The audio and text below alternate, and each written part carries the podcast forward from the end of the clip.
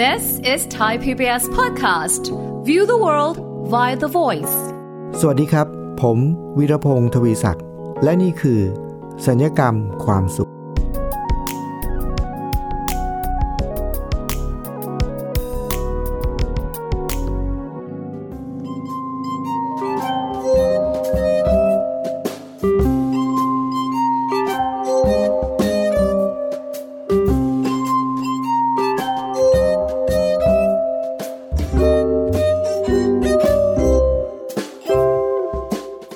ผมเชื่อว่าในชีวิตปัจจุบันนี้นะครับถ้ามีการสำรวจ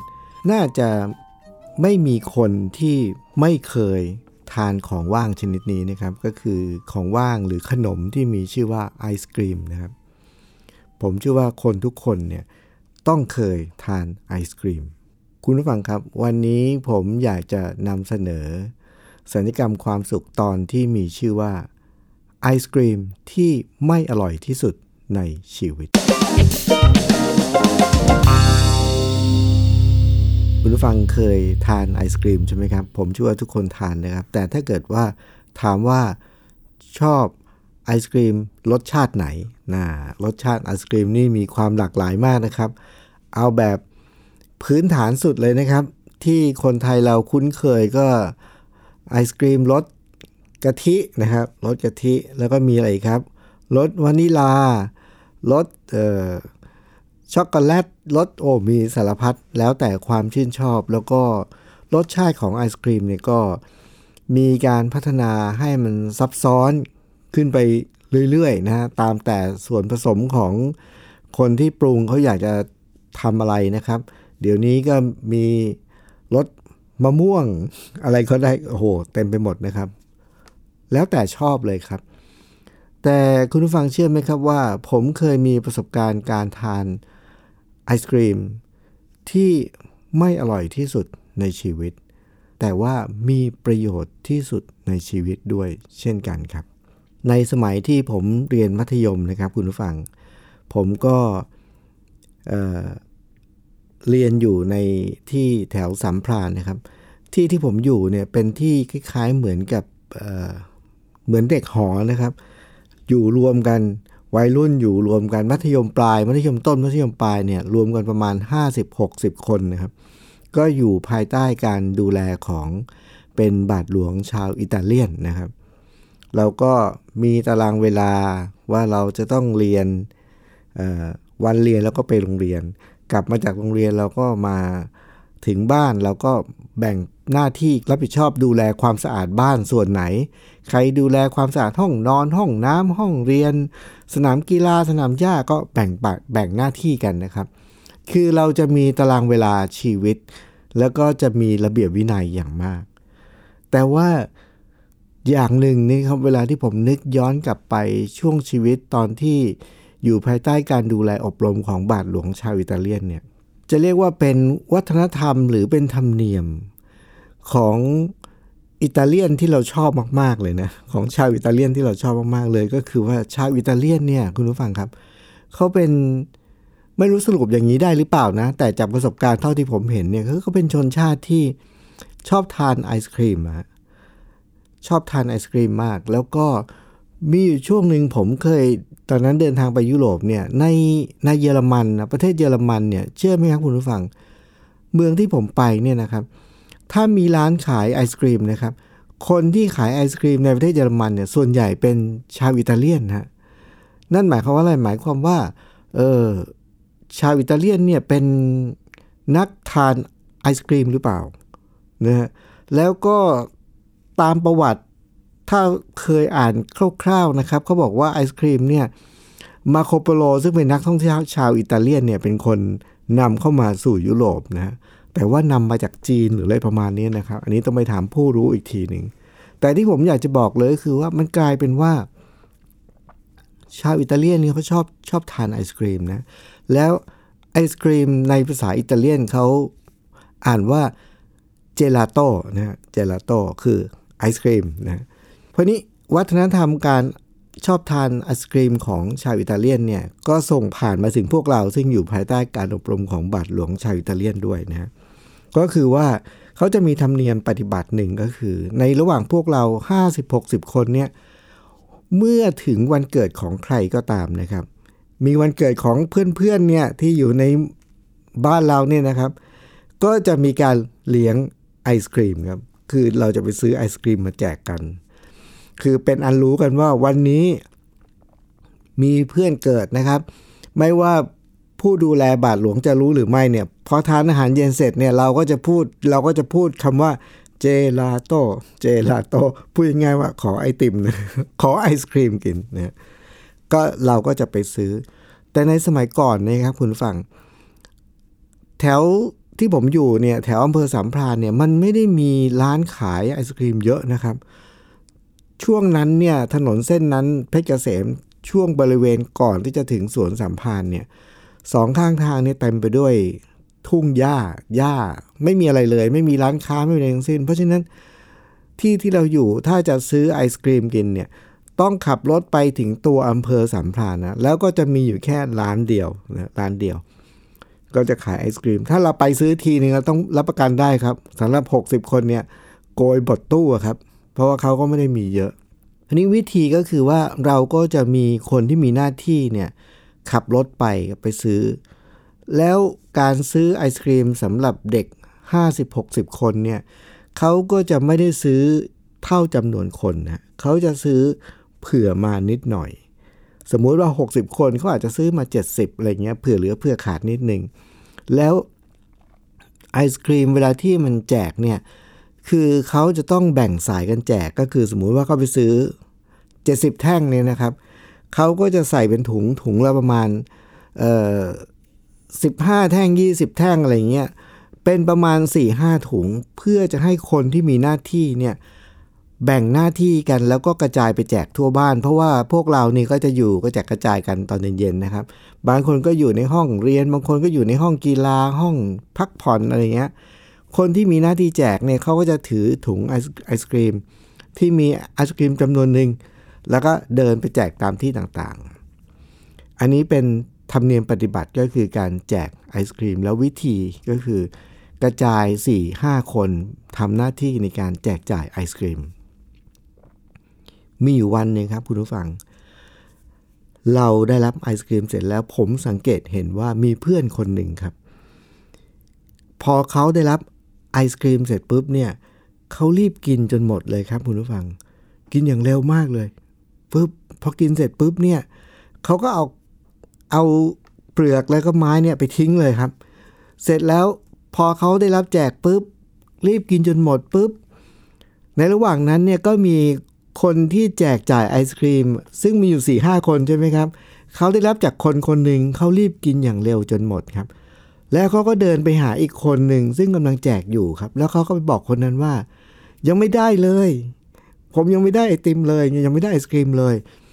คนนั้นก็ไม่รู้เมื่อพวกเขาไม่ได้มีการเช็คชื่อหรืออะไรทั้งสิ้นเขาก็หลวมๆนะครับก็เลยให้ไอศกรีมแบบเพื่อนคนนั้นอีกอีกแท่งนึงครับผมก็เห็นดังนั้นผมก็บอกเฮ้ยวิธีนี้ทำให้เราได้กินไอศกรีมสองแท่งเหรอก็คือคือเราเห็นแล้วเราก็อุ๊ยมีวิธีแบบนี้ด้วยนะครับพอเราสังเกตแล้วนะครับคุณผู้ฟังประเด็นคือในใจเนี่ยผมคิดว่าคราวหน้าเราจะต้องทำแบบนี้บ้างเพื่อเราจะได้กินไอศกรีมสองแท่งเพราะสมการของเราตอนนั้นก็คือว่าตอนที่เราเป็นเด็กนะครับการกินไอศกรีมหนึ่งแท่งนี่มันอร่อยมันมีความสุขนะถ้าเราถ้าเราได้กินสองแท่งเนี่ยโอ้โหความอร่อยและความสุขก็ต้องสองเท่านะครับคือหนึ่ง สองแท่งก็ต้องดีกว่าหนึ่งแท่งง่ายๆแค่นั้นเลยครับโดยที่เราไม่ได้คิดเรื่องอื่นเลยว่าแบบนี้มันไม่ดีแบบนี้มันไม่ถูกต้องแบบนี้มันเป็นความไม่ซื่อสัตย์หรือไม่ได้คิดเรื่องนั้นเลยครับคิดอย่างเดียวว่าทำแบบนี้แล้วเราจะได้กินไอศกรีมสองแท่งครับคุณผู้ฟังครับจากเหตุการณ์ที่เกิดขึ้นเนี่ยทำให้ผมเห็นแล้วก็พบแล้วก็เกิดการเรียนรู้ว่าถ้าเราทำวิธีนี้เราจะได้ทานไอศกรีมสองแท่งซึ่งตามสมการของเด็กคนหนึ่งนะก็คิดว่าได้กินไอศกรีมสองแท่งก็ย่อมต้องดีกว่าหนึ่งแท่งได้สองเท่า น่าจะต้องอร่อยกว่าหรืออะไรก็ตามทีเนี่ยในใจตอนนั้นผมคิดเลยว่าถ้ามีโอกาสเราจะต้องทำวิธีนี้บ้างนะครับเราจะได้ทานไอศกรีมสองแท่งคุณผู้ฟังครับนี่คือเหตุการณ์ที่ผมเจอและผมคิดว่าคราวหน้าต้องทำแต่ว่าเดี๋ยวเรามาดูนะครับว่าในที่สุดแล้วผมมีโอกาสได้ทำไหมแล้วเกิดอะไรขึ้นยังไงนะครับแต่ว่าช่วงนี้เดี๋ยวเรามาพักแล้วก็ช่วงหน้าค่อยพบกับช่วงของไอศกรีมสองแท่งครับ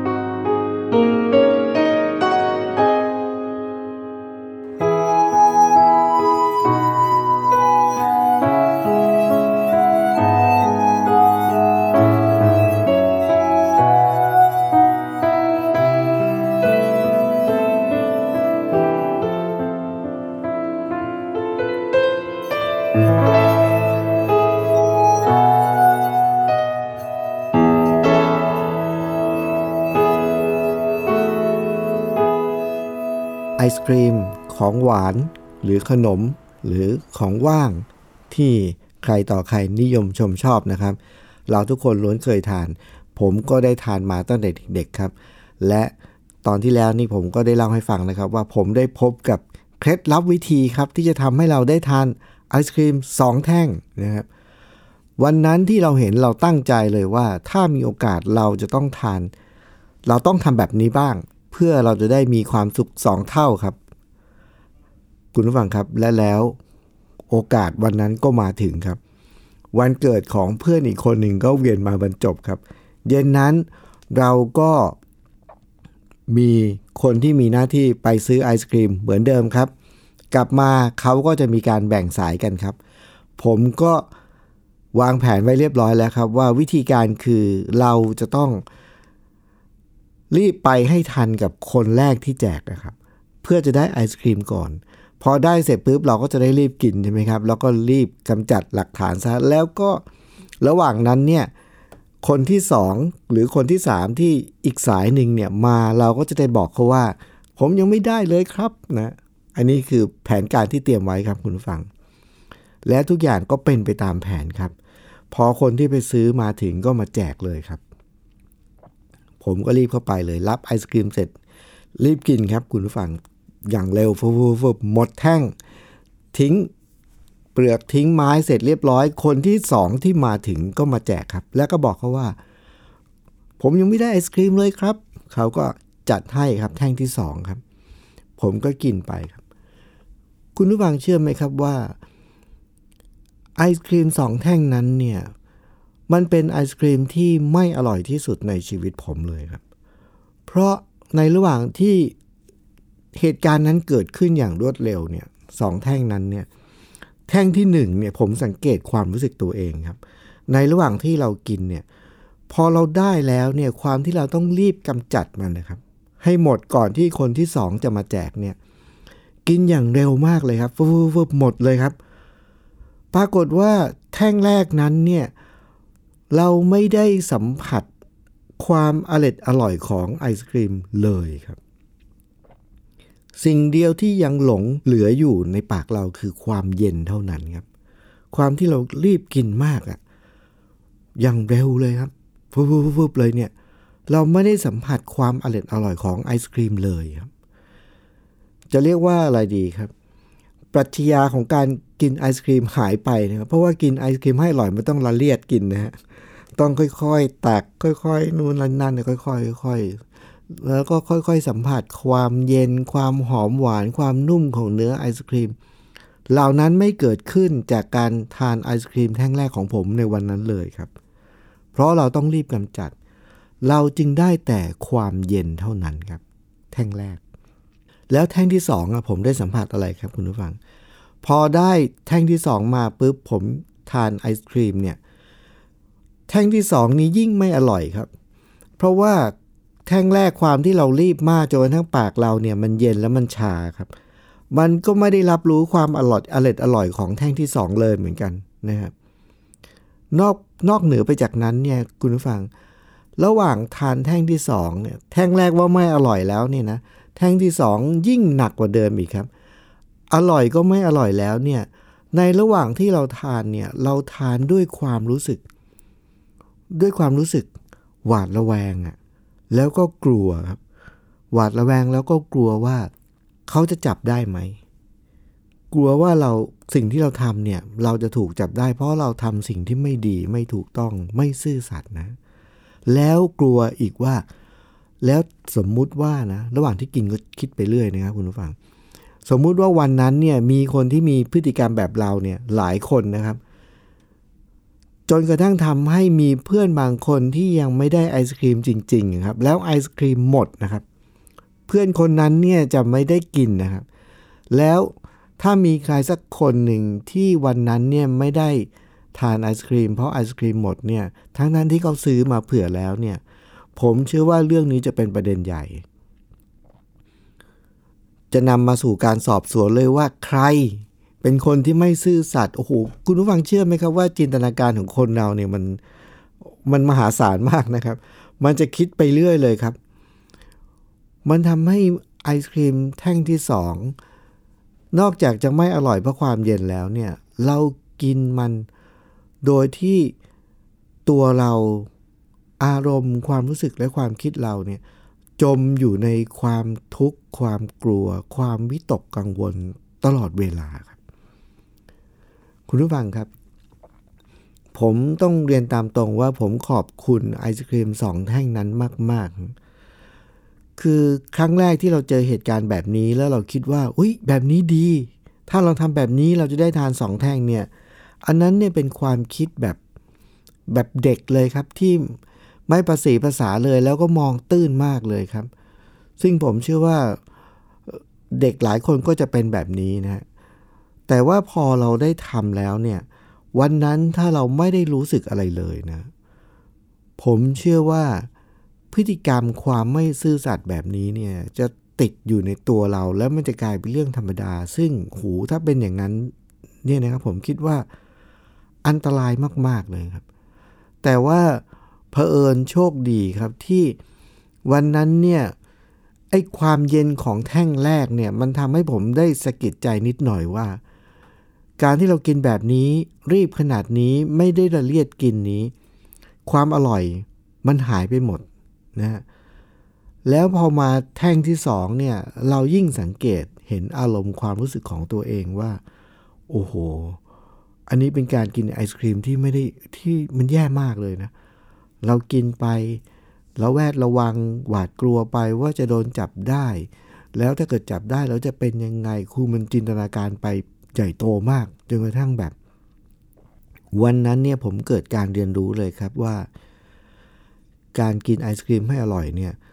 มันต้องละเลียดกินอย่ารีบนะอย่ารีบแล้วข้อที่สองเลยก็คือว่าการเรียนรู้ที่ยิ่งใหญ่กว่านั้นในวันนั้นก็คือ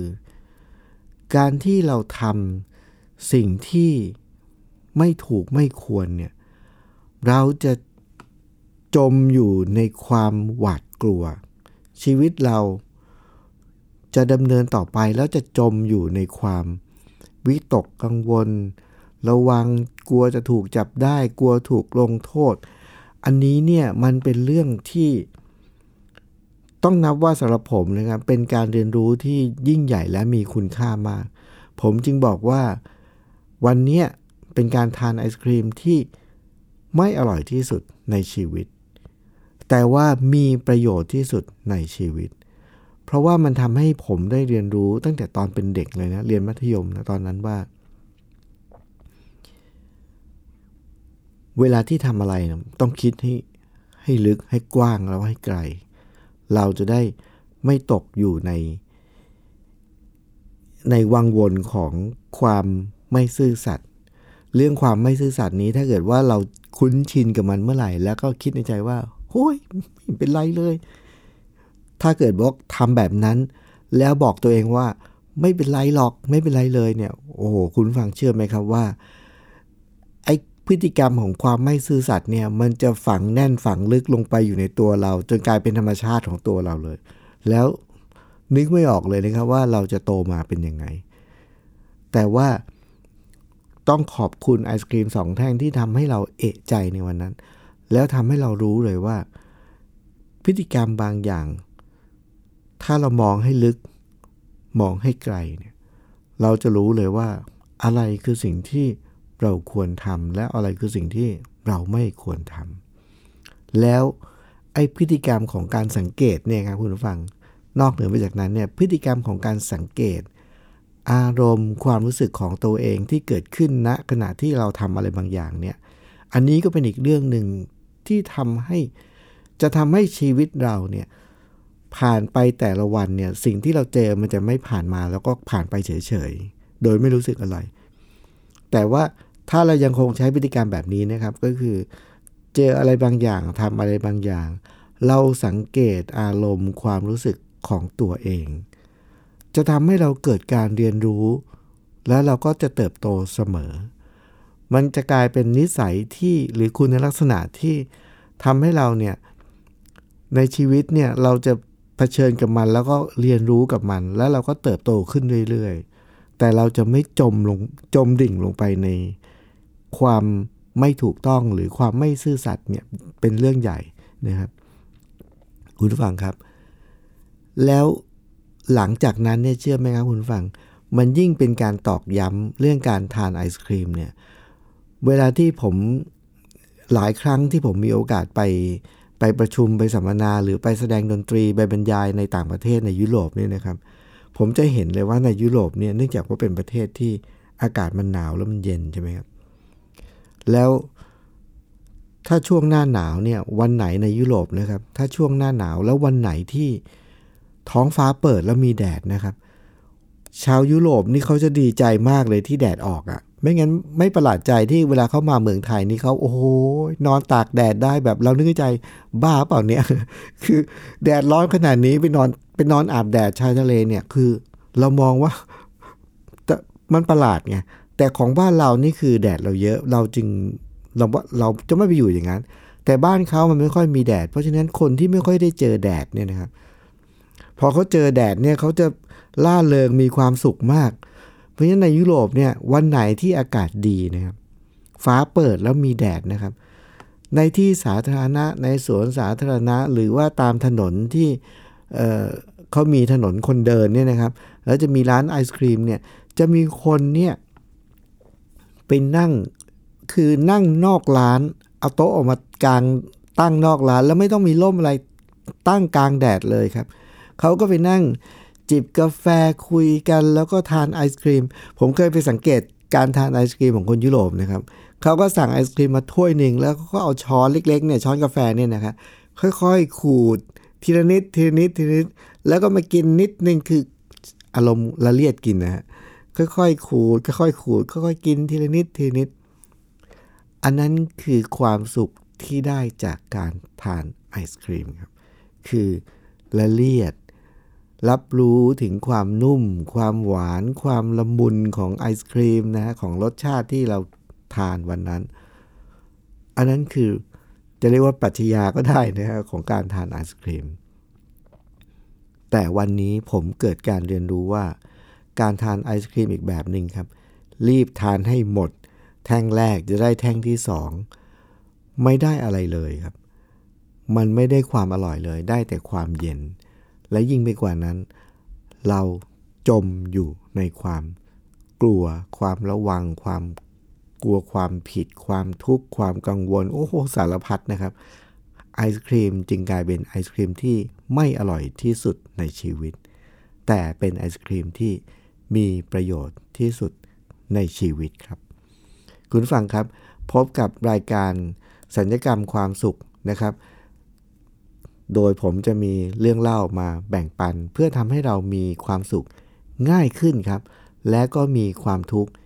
ยากขึ้นเราจะมีความสุขมากขึ้นด้วยและก็มีความทุกข์น้อยลงจากการได้ฟังเรื่องเล่าได้รับแง่คิดมุมมองจากเรื่องเล่าที่ผ่านเข้ามาในชีวิตนะครับวันนี้ผมวีรพงศ์ทวีศักดิ์ต้องขอลาไปก่อนนะครับสวัสดีครับติดตามรายการได้ที่ ดับเบิลยู ดับเบิลยู ดับเบิลยู ดอท ไทย พี บี เอส พอดแคสต์ ดอท คอม แอปพลิเคชัน Thai พี บี เอส Podcast หรือฟังผ่านแอปพลิเคชัน Podcast ของ iOS Google Podcast Android Podbean SoundCloud และ Spotify ติดตามความเคลื่อนไหวของรายการและแสดงความคิดเห็นโดยกดถูกใจที่ เฟซบุ๊ก ดอท คอม สแลช ไทย พี บี เอส พอดแคสต์